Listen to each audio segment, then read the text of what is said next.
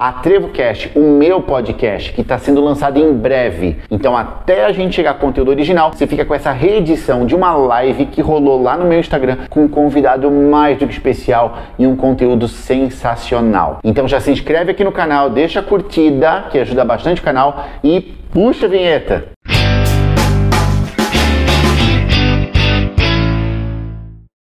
Pessoal, para quem não conhece a Angélica, já segue ela ou não, não segue agora, segue depois que a live acabar, não sai daí. Mas, Angélica, te apresenta então para quem não te conhece ainda.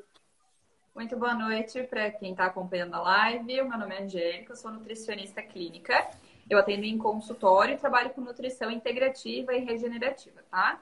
E hoje, como o Thiago já deu, perdão, uma breve apresentação para vocês, nós vamos trazer um pouquinho da realidade do consultório, dos atendimentos do Thiago, como que nós percebemos a ligação, a conexão, né? Da, dos furos da dieta, as dificuldades que as pessoas apresentam em conseguir seguir uma dieta de mais longo prazo, com as diversas situações do dia a dia. Né? Os condicionamentos que vêm lá da infância, é, que envolvem família, sociedade, até as, uh, as atividades mais sutis ou mais é, comuns do dia a dia que nós vamos apresentando para vocês. Então, gente, a gente vai fazer aqui um link entre coach e nutrição. Entre a parte é, do que o coach trabalha, que é a reprogramação das suas crenças, e ao mesmo tempo toda a vivência que a, que a Angélica já vê no consultório com os pacientes dela, para dar esse link com essa realidade para você, tá? Só que para a gente poder começar a falar disso, eu, a gente precisa explicar para você o seguinte: que o seu vício na comida, ou em qualquer um daqueles outros que eu mencionei ali para vocês, na verdade não é o vício necessariamente na comida em si. A gente está falando muito em compensação, em premiação, em, é, é, são vários gatilhos mentais que você está acionando dentro de você para suprir essa demanda. E para isso é muito individual. Então a gente vai trazer vários exemplos para vocês. A gente separou, né? A Angélica colocou uma box no Instagram dela, eu também coloquei no meu. A gente vai pegar tudo que vocês trouxeram lá, a gente vai discutir esses temas e se você quiser colocar o seu cenário, por que que você aonde, em que situação que você sente que você foge da dieta? Se você não mandou na box, manda aqui na pergunta, na, nos comentários aqui, que a gente, se tiver um tempinho, aborda também, né, Angélica? Isso, pode ir perguntando, a gente vai salvando as mensagens de vocês, as perguntas para ir discutindo. Mas eu acredito que conforme uh, no decorrer da live, vocês vão com certeza se identificando com as situações.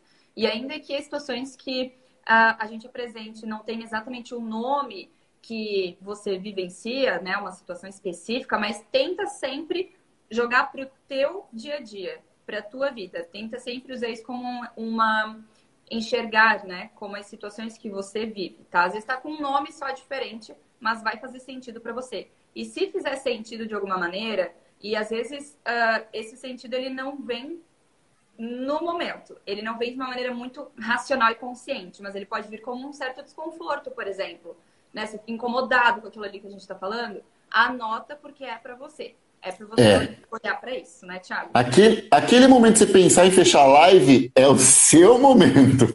Exato.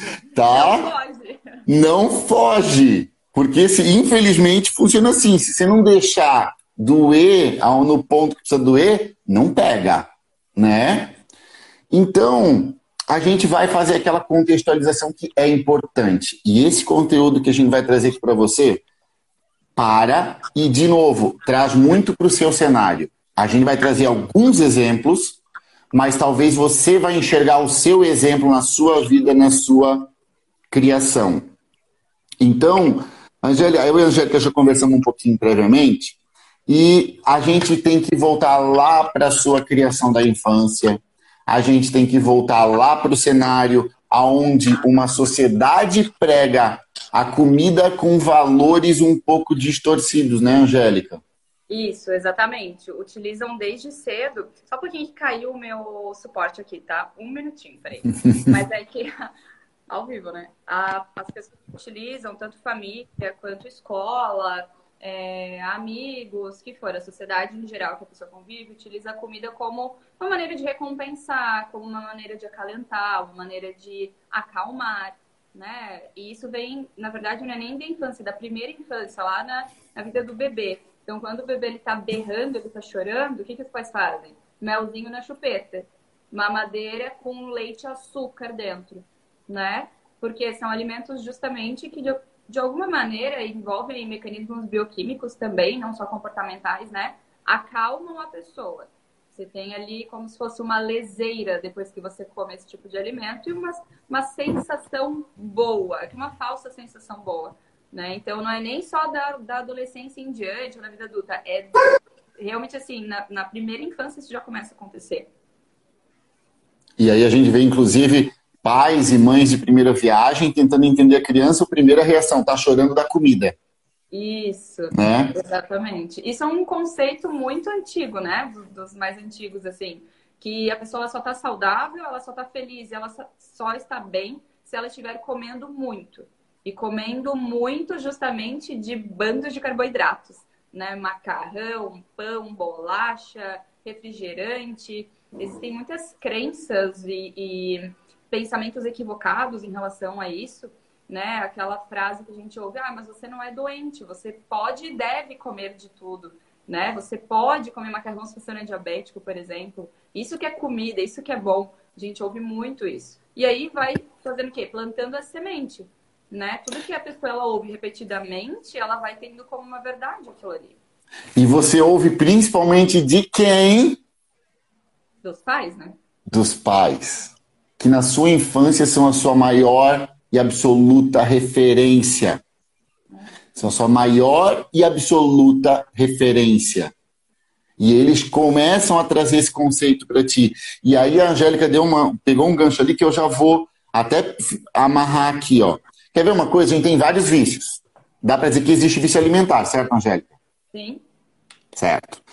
A gente tem vários vícios. A gente tem vício alimentar, tem vício em drogas, vício em álcool, vício em sexo, vício em cigarro. Vícios. Esses vícios, de todos eles, 99% são condenados pela sociedade. 99% desde que você nasceu, se você, dependendo de situações muito específicas, mas no geral, a grande massa ouve seus pais dizendo droga é errado, fumar é errado, beber é errado. Agora, comida. Comida é a rodo, né? Comida é o oposto. Uhum. Comida é o oposto. Eles te ensinam que o vício alimentar é show, que o vício alimentar é sensacional. Então não é só um vício que não é condenado, ele é estimulado. Né? É um vício que é estimulado. Ele é, é na sociedade como um todo, ele, como um todo, ele é validado, ele é aceito, ele não é agora que a gente está começando, porque você, você está nessa live, é porque você tá, a gente está tá vindo num cenário onde está começando a se enxergar isso diferente, mas ainda é muito novo, ainda a gente tem isso muito superficial e a gente precisa aprofundar isso para você conseguir entender e você mudar a sua vida. Mas a gente já está começando a criar uma, um, uma percepção de que, ok, temos vícios em comida, né? Mas a gente precisa entender de onde ele vem. Para entender qual é o mecanismo que te move. E o, teu, e o mecanismo do A é diferente do B, que é diferente do C. Então você precisa ficar até o final para você pegar o seu exemplo você se encaixar. E aí, uh, eu separei aqui duas, duas estruturas, dois ganchos principais de como a gente foi influenciado a ver a comida de forma errada. Então, a primeira delas, vou falar assim por cima e a gente aprofunda uma por uma. A primeira delas é a comida sendo moeda de troca ou de recompensa na nossa infância. E a outra é a comida sendo a comida estando relacionada a momentos prazerosos. Certo. Momentos prazerosos é aquele momento em que você, criança, e hoje você ainda faz isso, preste atenção, que você associa o alimento ao momento. O momento em que a tua família está reunida na mesa, talvez na sua infância, o único momento que a tua família parava para se reunir e conversar era sentado numa mesa. Quantas famílias comunicam que o momento da refeição é sagrado e tem que sentar todo mundo junto? E aí você, criança, tem aquele seu momento com a sua família, associado a comida. Associado a comida. E aí a crença que a gente está criando é o quê? Que é a comida que proporciona os momentos importantes para um ser humano. Para, né? E é, é engraçado como se tu parar para ver, a gente faz isso hoje em dia. Se puxa no gancho, tenta imaginar. Se você quiser sair com seus amigos, quais são os lugares que você vai? Os convites sempre envolvem comida e bebida, sempre, sempre, sempre. Até uma forma de receber, né? As pessoas que gostam de receber conectam muito esse carinho, esse cuidado que elas dão com a forma que elas apresentam e o tipo de comida que elas apresentam. Né? Então, claro, é, a comida ela envolve momentos muito gostosos e conexão realmente com as pessoas, mas o grande, a grande questão que a gente quer que vocês percebam é as conexões sociais, a, a, os relacionamentos interpessoais, eles não são formados apenas se envolverem determinados alimentos os momentos não são formados apenas se envolverem a comida. Eu brinco com os meus pacientes, quando eu começo a passar a, a mudança alimentar, eles falam: Ah, mas eu tenho uma vida social muito agitada. E a minha vida social sempre envolve comida que não está na minha dieta, bebida alcoólica e tudo mais, né? E aí as pessoas acabam falando que é, eu sou chata porque eu não como, aquela coisa toda. E aí eu sempre pergunto para eles: tudo bem, mas eles gostam da tua companhia? Uh, por exemplo, o Tiago comendo ou eles gostam do Tiago? Qual que é a diferença do Tiago comendo ou só do Tiago? Então, eles estão convidando você por quem você é e não pelo que você come. É uma coisa que não faz o menor sentido. Isso não te desvaloriza em ponto algum, né? Só que é, é. um condicionamento do ser humano. A, a, gente nem percebe que a gente faz isso, na verdade, de ficar pegando no pé do outro para ele comer, ele beber e como assim você não vai me acompanhar nessa bebida, né? Eu preparei isso aqui especialmente para você. Começa toda uma chantagem emocional. Então, o buraco ele é bem baixo nesse sentido. E é, é engraçado para ver como isso é uma coisa muito forte na sociedade como um todo, que o teu amigo que fica fazendo essa chantagem emo emocional que ela falou, ele tem o mesmo, a mesma questão que tu tem. Porque ele, na infância dele, foi educado pela família dele de que os momentos de os momentos de que ele se, que, a, que, se, que a pessoa se sente amada, se sente pertencente ao grupo familiar, que está todo mundo unido. A própria pessoa que está do. Não, não tô falando você, tô falando do seu amigo, no bar. Ele próprio pode, pelas, pela, pela história dele, que é muito parecido com todo mundo nesse sentido, associar que se você não comer junto com ele, se não está participando desse momento de todos à mesa juntos, compartilhando. Então, quando o seu amigo insiste, faz essa chantagem emocional, é porque, em parte, pelo que ele viveu, seria a mesma coisa que a mãe dele não querer sentar na mesa e comer com ele. Que era o único momento que ele tinha com a mãe dele. E aí você está dizendo não, você está ferindo ele. Perfeito. Então, é um, é um. Talvez até teve, teve na, na tua, nas tuas boxes ali, na minha também teve, momentos de soci, sociais com, ami, com amigos. Sim. Porque o desafio ali não é só teu. É, é, é tu vencer é tu vencer os, a, as tuas limitações e a dos teus colegas junto. Exatamente. Porque ele e não está aqui. É, envolve, uma, envolve muito forte esse ponto que tu colocasse agora. E mais ainda a questão de que é intrínseco ao ser humano isso. Eu quero te ver bem, mas não melhor do que eu naquele momento. Então, se você começa uma dieta e você vai na minha casa e eu estou servindo lasanha para as pessoas, e você chega e fala, nossa, deve estar tá delicioso, mas eu já jantei. Não, não vou comer porque eu estou me cuidando. Aquilo ali, para mim, pode envolver tanto o mecanismo que tu me pontuasse, essa questão familiar e, e rejeição e tudo mais, mas também envolve o que a gente vê muito hoje, que é eu não estou me cuidando como você está, mas eu gostaria, porém eu não quero fazer o esforço. Eu não quero sair do, do, da minha zona de conforto. Eu não quero deixar de comer a minha lasanha. Para isso, é mais fácil que eu te induza a comer a lasanha comigo e assim eu me sinto bem, do que eu deixar de comer a lasanha. Isso acontece sempre, sempre. Eu não consigo olhar para a pessoa e pensar, nossa, que bacana, ela está se cuidando, eu vou tentar me espelhar, eu vou me inspirar nessa pessoa. Não. eu penso, nossa, se ela está se cuidando, ela vai ficar melhor do que eu. Isso dá um trabalhão, eu vou tentar puxar ela para trás. Só que isso, gente, as pessoas elas não fazem por maldade, né? Isso é algo que realmente é inconsciente, ela não percebe que ela está fazendo isso. Claro que se ela parar para pensar, ela vai perceber. É igual a questão da inveja, né? Se a pessoa para para analisar a situação, ela percebe. Mas enquanto ela não quer se tornar consciente dessa situação, não adianta. E aí eu explico para os pacientes como que a gente contorna essa situação. Adianta brigar? Adianta discutir? Adianta bater perna? Não adianta. Você só agradece e fala, não, tá tudo bem, com um sorriso no rosto, na maior leveza do mundo, e fala, é, é isso, eu realmente já jantei, mas aproveitei a lasanha, eu vou conversando com vocês, tá tudo certo. Quanto é. mais a pessoa tenta ficar se explicando e dando satisfação e querendo catequizar o outro, pior é. Porque ele ainda não está aberto para essa consciência que você está tentando desenvolver ou que já desenvolveu. É. A dica que eu vou deixar para vocês aqui é: no momento que você sentir o ambiente, esses seus amigos querendo te direcionar para fazer a fuga, para e olha com empatia para ele. Para e olha com empatia para ele. Puxa esse pensamento interno, não precisa falar, mas puxa o pensamento para você, poxa, olha ali, ó ele, para se sentir amado, pertencente, importante, validado, ele precisa que a comida tenha, que a comida esteja presente. Mas eu, eu já me reconheço enquanto um ser humano com valor por quem eu sou, e eu sei que eu, eu não preciso da comida para me sentir amado, pertencente, importante, merecedor. Então, é ter empatia pelo seu amigo, olhar que ele ainda não, não chegou no entendimento que você chegou. E entender que o que ele está comunicando, de novo, eu falo isso constantemente, fala mais sobre ele do que sobre você. É sobre a dor dele quando ele te insiste para tu comer.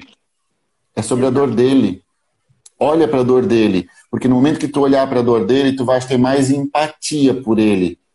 E tu vais conseguir negar participar da refeição e entregar amor para ele, que é o que ele efetivamente quer.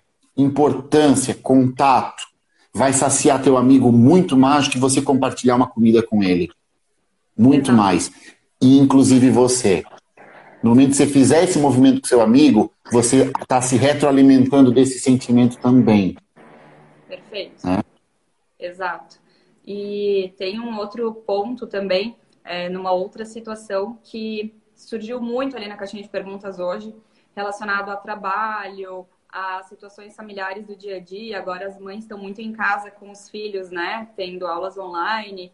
E eu recebo também muitos pacientes no consultório, principalmente homens, que têm um trabalho que eles consideram muito exaustivo e estressante.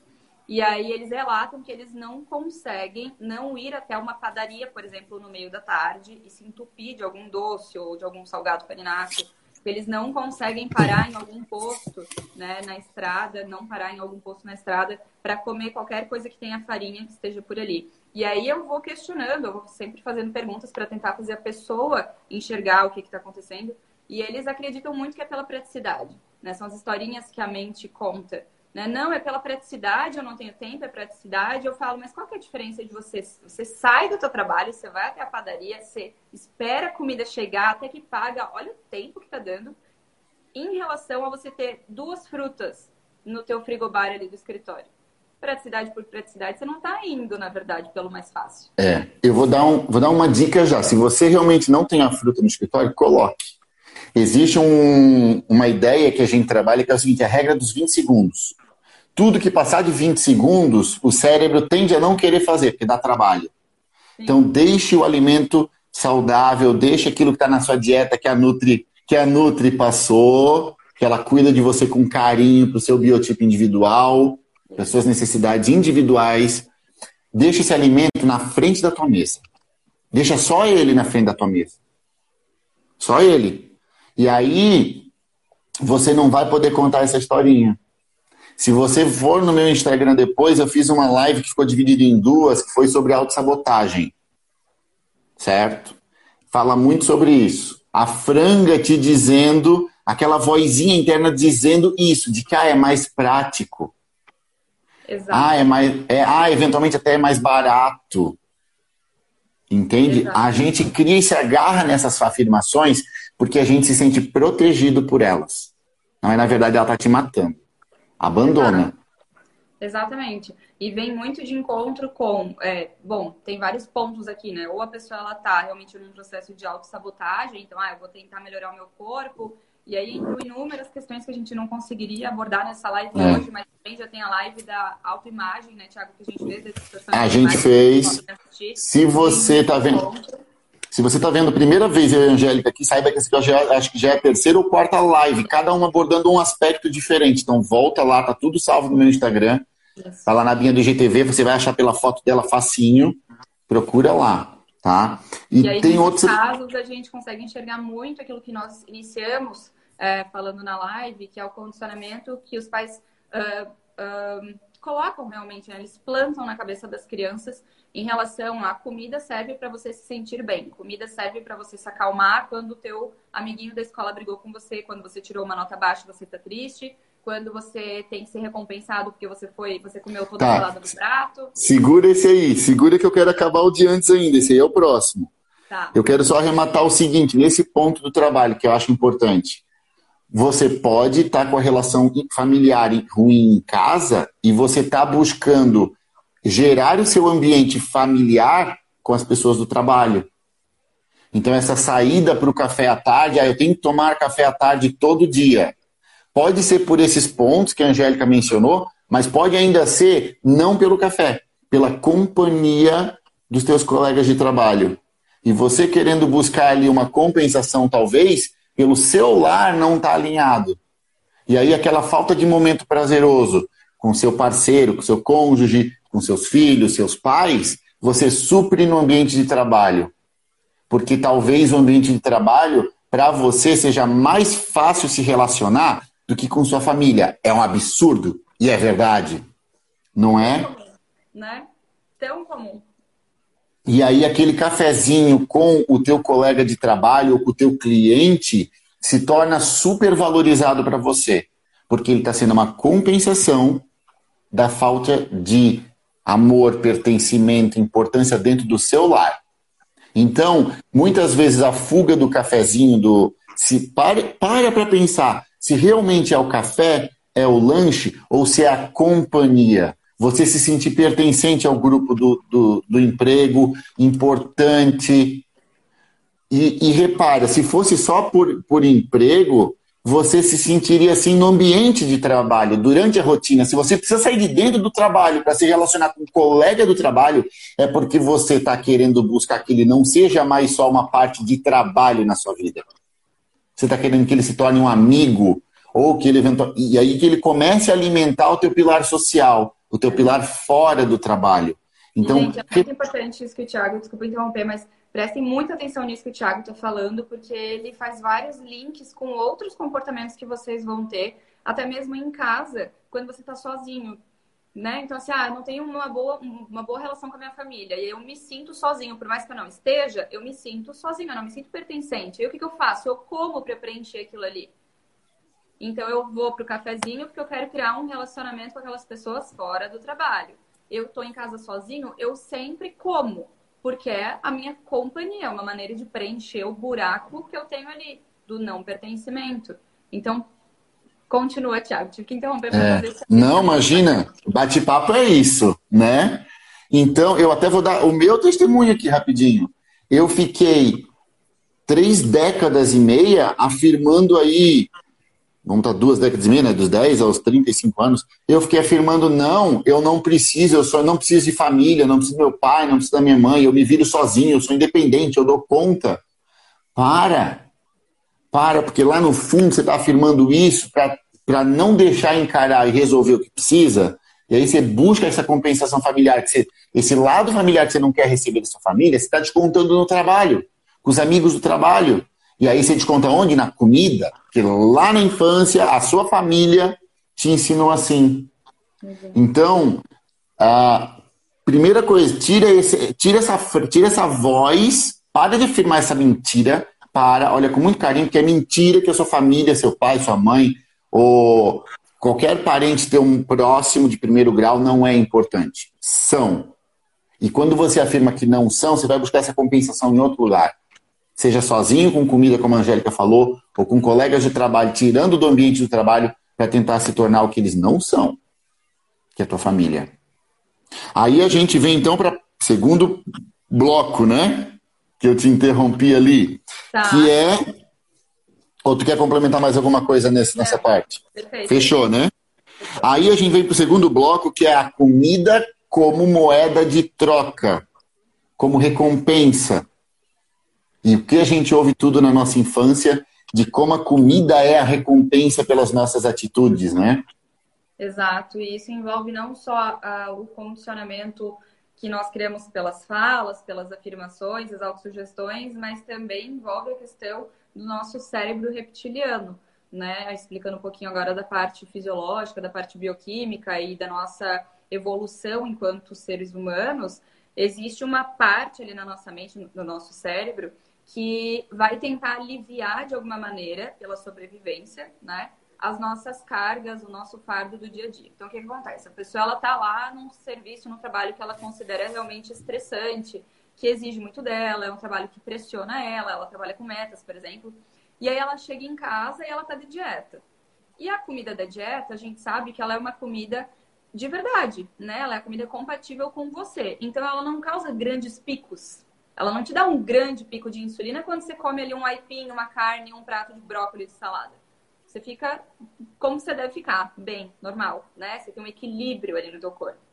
Então, quando ela olha para aquele prato e ela não vai ter ali a liberação de determinados neurotransmissores, ela não vai ter aquela sensação de leseira que eu falei lá no início da live, pelo pico de insulina, com excesso de açúcares e carboidratos, ela não vê muita vantagem naquilo. E aí a autossabotagem, ela pode estar relacionada com essa questão do cérebro reptiliano, que vai falar o seguinte para ela, não, você merece, você trabalhou tanto o dia inteiro, você gastou tanta energia, porque pela nossa evolução, nós não queremos ficar gastando energia dessa maneira. Isso não é sobrevivência. Sobrevivência é economizar energia. E aí, quando eu como o cheeseburger, quando eu como a pizza depois de um dia exaustivo de trabalho, é como se eu estivesse repondo aquela energia que eu gastei. Mas, na verdade, você ficou sentado o dia inteiro brigando com o povo no computador. Entendeu? Resolvendo coisa aqui na internet. Você não gastou energia. Você não saiu correndo de um bicho. Isso não aconteceu mais. Então, os nossos genes, eles mudaram muito pouco ao longo dos anos. O que mudou mesmo? O ambiente em que nós inserimos esses genes. Então, esse condicionamento, ele ainda existe muito forte em muitas pessoas. E aí, o que eu explico para os pacientes é que você precisa saber negociar com esse cérebro reptiliano. Né? Então, assim, fazer as concessões corretas. Por exemplo, você tem que ir para academia. E aí você começa naquela briga interna. Né? Nossa, mas estou tão cansada, mas eu tenho que lavar a louça, você começa a arrumar mil historias para não ir. Então, o que eu dou de dica? Tá, negocia com o cérebro reptiliano. Você vai ir para academia, você vai fazer esse esforço, mas você vai ficar na esteira, então, assistindo as suas séries preferidas, por exemplo. Você está lá maratonando uma série, você vai se dar esse tempo para assistir, então, um, um, certo grau de diversão enquanto você faz aquilo que é o teu dever também, entre aspas. Né? Então, essa é uma das formas da pessoa quebrar esse ciclo da autossabotagem primeiro, lembrando o que está acontecendo, porque quando você dá o nome correto aos bois, a coisa toda fica muito mais fácil, né? Do que quando a gente fica usando palavras soltas, do tipo, não consigo seguir dieta, não consigo seguir dieta. Se eu só ficar repetindo isso, eu não sei o que está acontecendo. Eu tô só e não segue. Uma coisa, uma coisa sem sentido, ela tá só ecoando ali, eu não sei o que está acontecendo. Seja, e você já afirmou que você não consegue, você nem tenta mais. Exato. Exato, porque dá muito trabalho, daí vai gastar mais energia. Daí você fica entrando num ciclo de, de, de condicionamentos e de autossabotagem em situações que você não vai conseguir sair sem ajuda, né?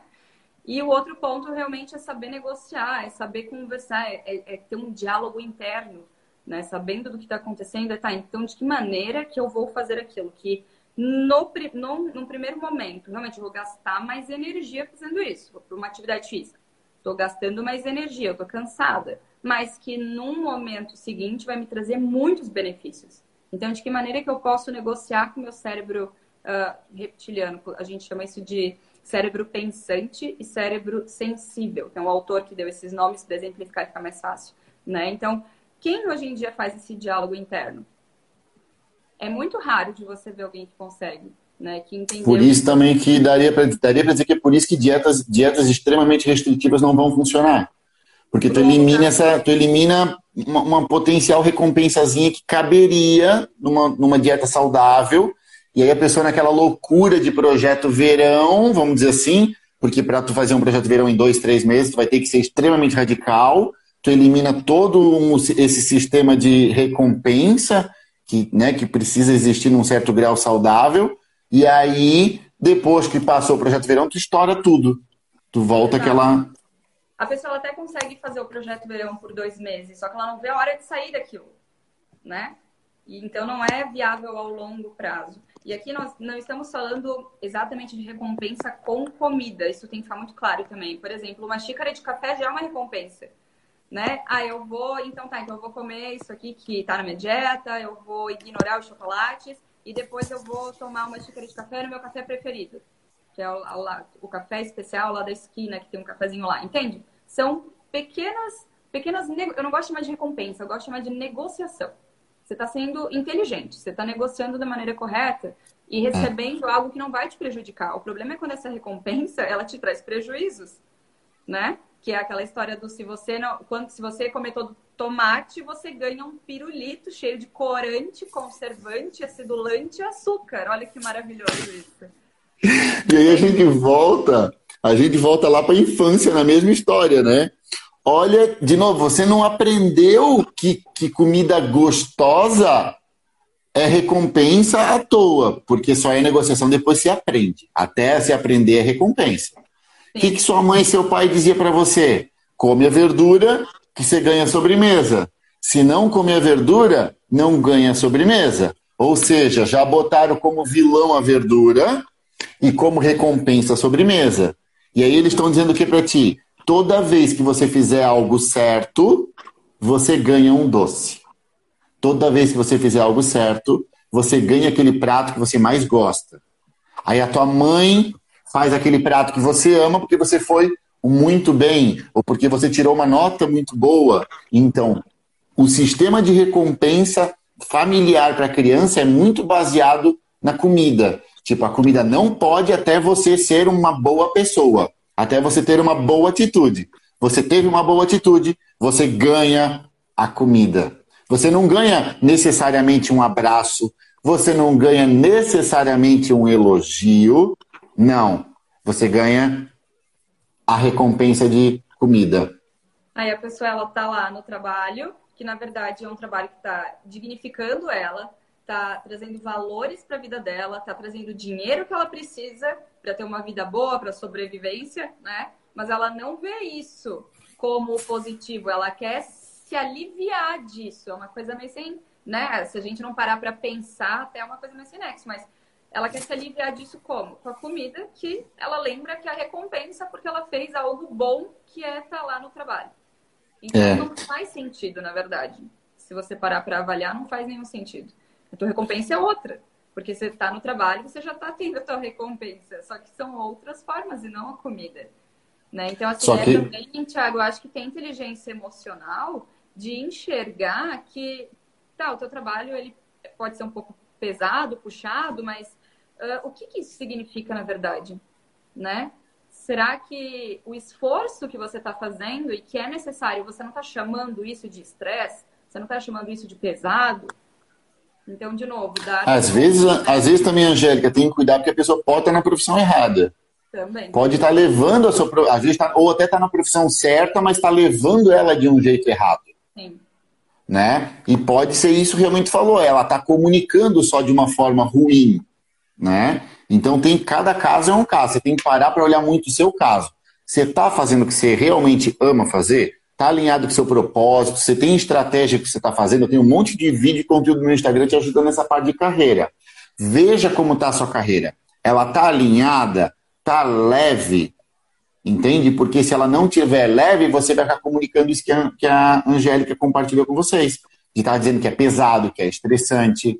Lá no fundo, essa comunicação tem algum embasamento alguma coisa na tua carreira que não está 100% alinhada. E merece uma atenção para ser alinhada. Que no momento que você alinha a sua carreira, deixa de comunicar que é estressante, que é pesado, deixa de descontar potencialmente na comida. E aí a gente ainda a gente ainda amarra isso, quer ver quando você fica adulto, você ganha sua independência, você não tem mais sua mãe regulando a sobremesa. Você agora pode se dar sobremesa quando você quiser. Quando você quiser. Não só mais quando a tua mãe ou teu pai validar que você fez algo certo. Não só mais quando você fizer algo certo. Porque agora você é rebelde. Agora você falhei, não consegui, mas eu vou me dar aquele doce de presente para compensar, porque eu posso, eu sou adulto, sou independente. E eu vou, eu vou roubar, é, eu vou roubar o biscoito do pote, que era só para quando eu acertasse, eu vou roubar, porque minha mãe me ensinou que aquilo lá é o prêmio. Aquilo lá vai, me, vai ser a minha recompensa. E se você falhou em alguma coisa no seu trabalho, na sua vida, você, para ocultar, para você ocultar, disfarçar, mascarar a falha, você se dá o doce. Por quê? Porque, opa, se eu me dei o doce, não falhei. Se eu me dei o doce, não falhei, porque minha mãe me ensinou que o doce é para quem acerta. Entende? Então, é uma, o doce ele pode, nessa história de, de, de, de troféu, de recompensa, quando você se torna adulto independente, ele pode entrar tanto como uma recompensa no momento que você fez uma conquista, você fez uma venda, você fechou um novo cliente, você vai lá e faz um café para comemorar, você come o bolo. Ou quando você não fecha, que você se frustra, a sua forma de compensar essa frustração, que você não está gostando de lidar com ela, você não quer encarar ela e resolver ela. Então o que, que você faz? Você rouba o pote, você rouba o biscoito do pote para se premiar. Porque é como se a tua mãe tivesse vindo para ti e dizendo assim: "Olha, meu filho, você, você tá certo. Pega o biscoito. Você tá certo. Pega a sobremesa." É, entende? É, é, é a sua mãe passando a mão na cabeça. Você adulto, inconscientemente, sua mãe passando a mão na cabeça, seu pai e dizendo assim: "Não, você não, você não errou. O mundo que é ruim. Pega o biscoito." Os outros é que estão errados, não você. Exatamente. Você comer. acaba sendo uma fuga, né, Tiago? E é importante é. a pessoa olhar também, uh, por exemplo, esse exemplo que a gente está dando aqui do trabalho, e ela está falando que é estressante, é maçante, por isso que ela come e tudo mais para descontar. Pode ser, podem ser todos esses exemplos que nós falamos, como também pode ser mais uma fuga. Então a pessoa ela se afundou no trabalho, é a única coisa que ela enxerga na vida dela, é aquele trabalho. E aquilo ela já fez por uma fuga de algum estado emocional que ela está ignorando ou que ela nem percebeu que ela entrou.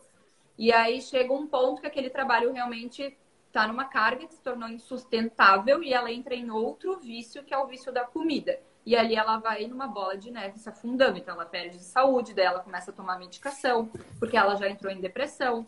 E aí, ali na, com a medicação, ela faz ainda associações erradas. Eu vejo muito, né? Muitas medicações para controle de ansiedade sendo associadas com litros e litros de café energético, bebidas com cafeína, que não dá nada certo.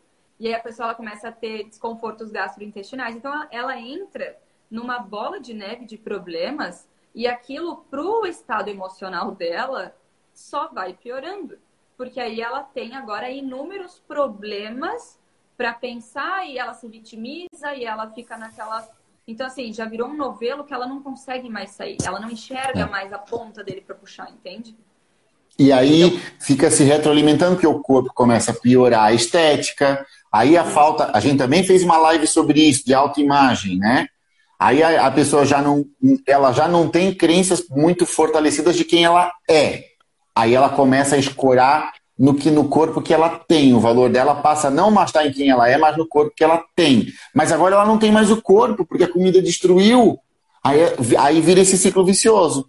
O teu valor não está em quem tu é, está no corpo que tu tem, mas tu não tem mais o corpo, e aí tu continua, aí tu entra nesse, nesse sentimento ruim, tu quer ter o sentimento bom, um momento de prazer, e aí tu busca comida, que quimicamente ajuda a trazer esse momento de prazer, além de toda a tua história, quimicamente ainda ajuda, né? E aí tu entra nessa bola de neve. Então, assim, ó, a gente está trazendo vários exemplos, porque a principal sacada é você entender de onde vem. Entender que o problema não está na comida. Você não é incapaz de seguir uma dieta. O problema é que você não quer olhar para o que tem aqui atrás, que é o problema, você só diz, ah, é difícil seguir dieta. Ah, o problema é a comida. Porque enquanto você tem essa verdade para afirmar, você esconde qual é o real problema, meu amigo. Você está escondendo qual é o real problema.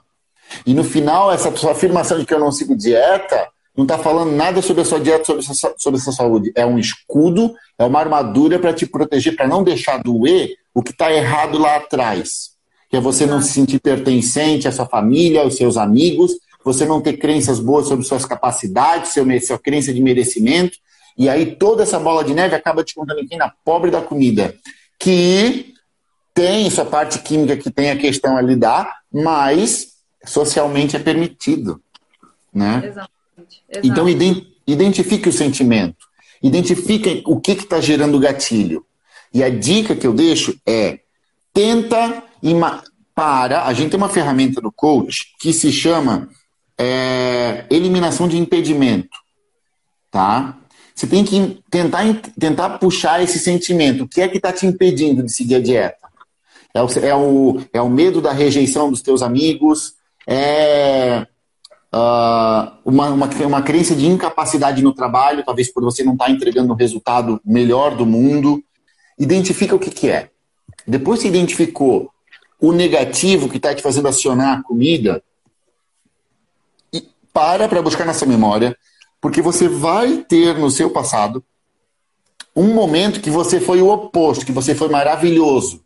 Então, se a crença é de rejeição, de que você não vai se pertencer aos seus amigos, você vai ter momentos em que você teve seus amigos todos te dando atenção. Busque esse momento para ver que você é pertencente, que você não, não, não é rejeitado. É uma referência, se, né? De capacidade é, da capaz.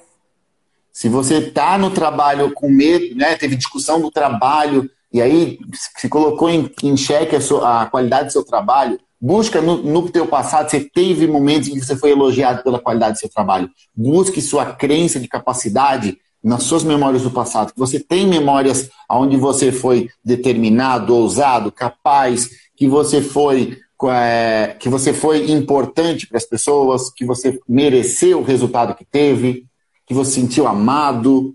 Busca isso para você. Revive isso. Traz essa força para dentro de você.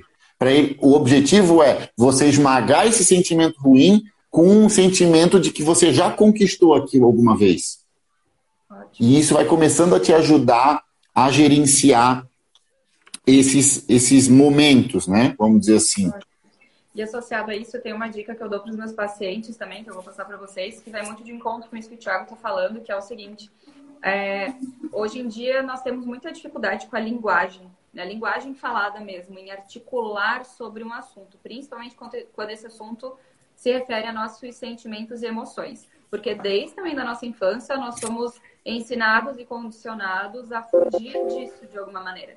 Então nós comíamos justamente porque estávamos tristes, estávamos muito felizes. Então nós não sabemos hoje em dia na vida adulta lidar com sentimentos e emoções, aquilo que nós chamamos talvez de inteligência emocional, porque justamente não nos foi ensinado. Em colégio não é ensinado, a sociedade, né, tem aquela aquela clássica homem não chora, então assim, simplesmente engole o choro e segue a vida. Você nem entende o que está acontecendo, você nem lembra o que, você está chorando mais, porque você não olhou para aquilo. Não que é para ficar né, ali remoendo, não, é para você ter clareza. Como que eu tenho clareza das situações? Articulando, falando, dando nome aos bois tendo um certo domínio da linguagem. Então, o que, que eu falo para os meus pacientes? Chegou em casa, como é que você está se sentindo? Porque eles relatam que eles têm muita dificuldade com a dieta ao final do dia. Isso também tem uma explicação bioquímica, mas não vou entrar no ponto, mas tem muita explicação também com tudo que nós já falamos do dia da pessoa, né? Do, do, da, da, rotina da pessoa. Então ela chega em casa e ela ataca ali tudo que vê pela frente. Ela fala que é porque ela tem muita fome, inventa. É, ela cria, né? Não é que inventa, ela cria várias historinhas. E aí eu falo, tá, então você vai parar e vai ver como é que eu tô. Tô ansioso. Só que ansioso, Thiago, eu não sei se tem percebido, mas é algo que as pessoas têm usado para tudo hoje. Elas sequer sabem o que é ansiedade, mas elas estão ansiosas para tudo o tempo inteiro. Então isso não ajuda, porque o teu cérebro não sabe identificar ansiedade.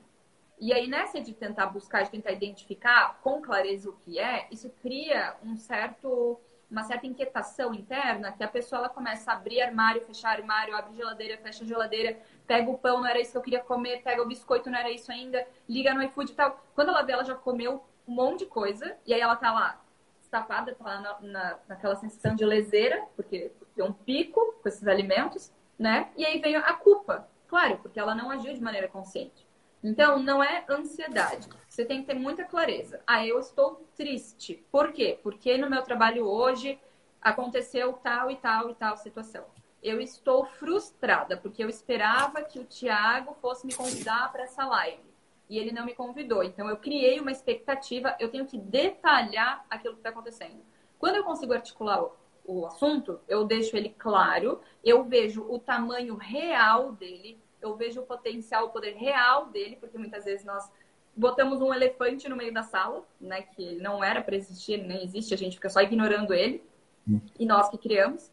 E assim eu consigo, então, não ir para comida, eu dou atenção para aquilo que precisa de atenção. A comida não é mais a forma de uma forma de fuga, uma forma de escape, é. uma forma de tentar entender esse movimento que está acontecendo aqui dentro. Então, as coisas têm que ser feitas com clareza e isso só depende de você. Não vai depender do teu marido, da tua esposa, do teu chefe, de ninguém. É uma vontade, um, uma força de vontade, uma boa vontade que tem que sim partir de você. Desenvolver isso hoje na vida adulta, assim, para não cair no que nós chamamos de infantilismo nutricional, que é o só querer comer o gostosinho, não quer comer salada, não quer comer legumes porque não gosta, aquela coisa toda. Olha o nome, infantilismo, né? Remete de novo à tua criação, o que te viveu no passado, os valores que teus pais deram para comida, para ti, tá? E assim, ó, gente, de início eu já vou deixar de dizer aqui para você. Se quiser ajuda para reprogramar tudo isso na sua vida, manda uma mensagem para mim. A gente pode ver um processo de coach, certo? Eu te ajudo a identificar tudo isso, trazer clareza e gerar essa reprogramação. Lógico que você precisa de uma nutricionista, né? Não, eu não vou te passar dieta, longe de mim. Procure uma profissional capacitada que realmente vai te tratar como um indivíduo, respeitar tuas, tuas singularidades, não só de biológicas, mas também psicológicas. O processo, né, que a pessoa está vivendo, não dá é. para o profissional exigir. A pessoa ela tem inúmeras questões emocionais para resolver e o profissional exige algo de maneira racional. Eu não posso resolver questões emocionais de maneira racional, não vai dar certo. Aí a pessoa ela vai pegar isso como referência para afirmar, eu não sirvo para seguir dietas, tá vendo? Mas aí, gente, tá acontecendo. É, agora, se você quiser seguir, a gente tá dando. O caminho está aqui, certo? É muito agora uma autoanálise sua, sozinho ou com a nossa ajuda mandando um direct. Mas eu já te adianto, o caminho não é assim, ó, pá, nossa, agora estou fluindo na vida. O nosso cérebro tem, eu já falei aqui, vou falar bem rapidinho, o que a gente chama de neuroplasticidade. O teu cérebro não vai dar um estalo e sair abandonando o doce. Não vai dar um estalo e abandonar aquele hábito daquele café no meio da tarde no trabalho. Não vai é mecânico no começo. No começo não vai ser fácil. A mudança não vai ser fácil no começo. Mas você precisa insistir. Deixe ser mecânico por um tempo, até que uma nova rotina se forme na sua vida. Uma nova rotina, tanto em, em agenda, quanto em alimentos que você consome. Até o momento em que aquele, aquele alimento deixe de aparecer como uma compensação na tua vida, na tua rotina. Vai ser forçado no início, você trocar ele por algum outro pensamento, algum outro mecanismo para você, mas ele tem que acontecer.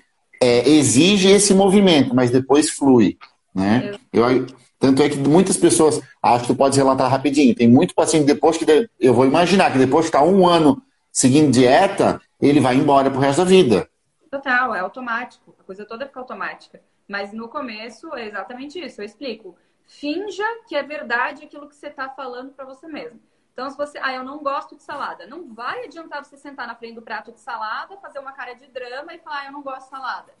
Faz o contrário. Fala, nossa, essa salada é deliciosa, né? E come. Pronto. Então é verdade? Não, não é verdade. Mas finge que é, porque conforme você vai fazendo isso no automático, uh, no momento você entra no automático, você faz isso repetidas vezes para coisa aí sozinha daqui a pouco, entendeu? E não precisa de um ano, muitas vezes. Em três, eu vejo, né, pelos meus pacientes, assim, questão de três, quatro meses, o negócio todo já está fluindo. Desde que, de novo, você tenha boa vontade e força de vontade para seguir isso que a gente está explicando aqui. É. E a gente está no finalzinho aqui, o Instagram vai dar mais seis minutinhos. Então, Gente, se você ainda não. Quando acabar aqui, vai lá, dá o likezinho, ele vai ficar salvo como IGTV para outras pessoas receberem. E eu vou trazer rapidinho aqui um bate-bola bem rapidinho do que veio lá nos tópicos. Boa parte deles a gente já abordou, mas tinha dois que eu queria trazer, se tu não te importar.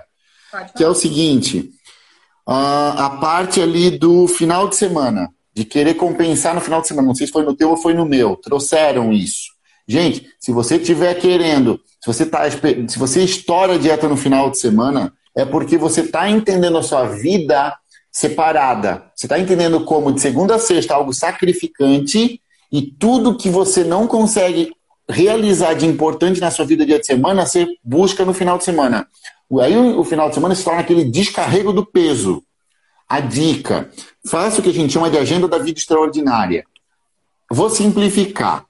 Coloque de segunda a sexta momentos com cada um dos pilares da sua vida. Para para fazer uma ligação para um familiar teu. Para para almoçar com um amigo teu, realmente, saindo, né, desconectando o celular, dá essa atenção, alimente esses seus pilares. Tire meia horinha para um lazer seu durante a semana. Porque quando você chegar no sábado, você não vai ter aquela, ai, ainda bem, amanhã é sábado, tenho a minha fuga da dieta. Ou, ai, que saco, amanhã é segunda, tem que voltar tudo de novo. Não. Hoje eu atendi. Eu atendi hoje de manhã um cliente. E estou muito de boa, porque amanhã meu pai vem aqui, eu vou passar três horas tomando café com ele. Entende? A tua vida não tem que acontecer de segunda a sexta. Ela tem que acontecer nos sete dias, em equilíbrio. Se você deixar para achar o equilíbrio em dois dias lá, lá no final, a dieta vai para o espaço junto. Porque você foi acumulando carga negativa, você até aguentou de segunda a sexta. Mas você acumulou um peso tão grande dentro de você que você desconta no final de semana. É que as pessoas passaram a. Elas criaram um condicionamento de que durante a semana são obrigações. Então, tudo aquilo que você vê como obrigação, o peso, é de segunda a sexta à tarde. E aí, final de semana, você não é obrigado a nada. Como para as pessoas, dieta até então, elas estão vendo como uma obrigação e não como um caminho, final de semana significa que ela não é obrigada a fazer dieta. É o que elas entendem. Entende? Então, assim, é um condicionamento que elas criaram. Um outro ponto é, elas não gostam, aquilo de novo, elas não gostam da semana dela. E aí, final de semana, elas tendem a querer extravasar justamente é. na comida. Outro ponto, às vezes, final de semana você tá sozinho. Você não gosta, você não se sente pertencente, você se sente literalmente sozinho, né? E aí você come para compensar isso. Então, envolvem inúmeros fatores. Mas eu é. explico para os pacientes é, que não estão com essas questões emocionais envolvidas da seguinte maneira: imagine que você mora num, num apartamento do vigésimo andar. E aí você chega terça-feira em casa e o elevador quebrou e você vai subir os 20 lances de escada. O quão cansado você vai ficar? Pense em você. Me dê essa resposta. Ok. Agora imagine que é domingo e você chega e o elevador quebrou e você tem que subir os mesmos 20 lances de escada. Você vai se sentir menos cansado do que na terça? Ou não? Você vai fadigar igual. O teu corpo não sabe o que é terça ou domingo. Para ele não existe essa limitação de 24 horas, de 7 dias da semana, 30... não existe. Isso é coisa é, do nosso racional, isso, né? São as limitações que nós é. colocamos para botar ordem só. Para o teu tá. corpo, é tudo igual. Tem três minutos, tá? Então eu queria só arrematar ali, ó. Se você está descontando o final de semana, não olha para o final de semana, olha para o dia de semana. Se, se você está descontando o final de semana, não olha para ele, olha para o que está errado durante a semana, corrige durante a semana, tá ok?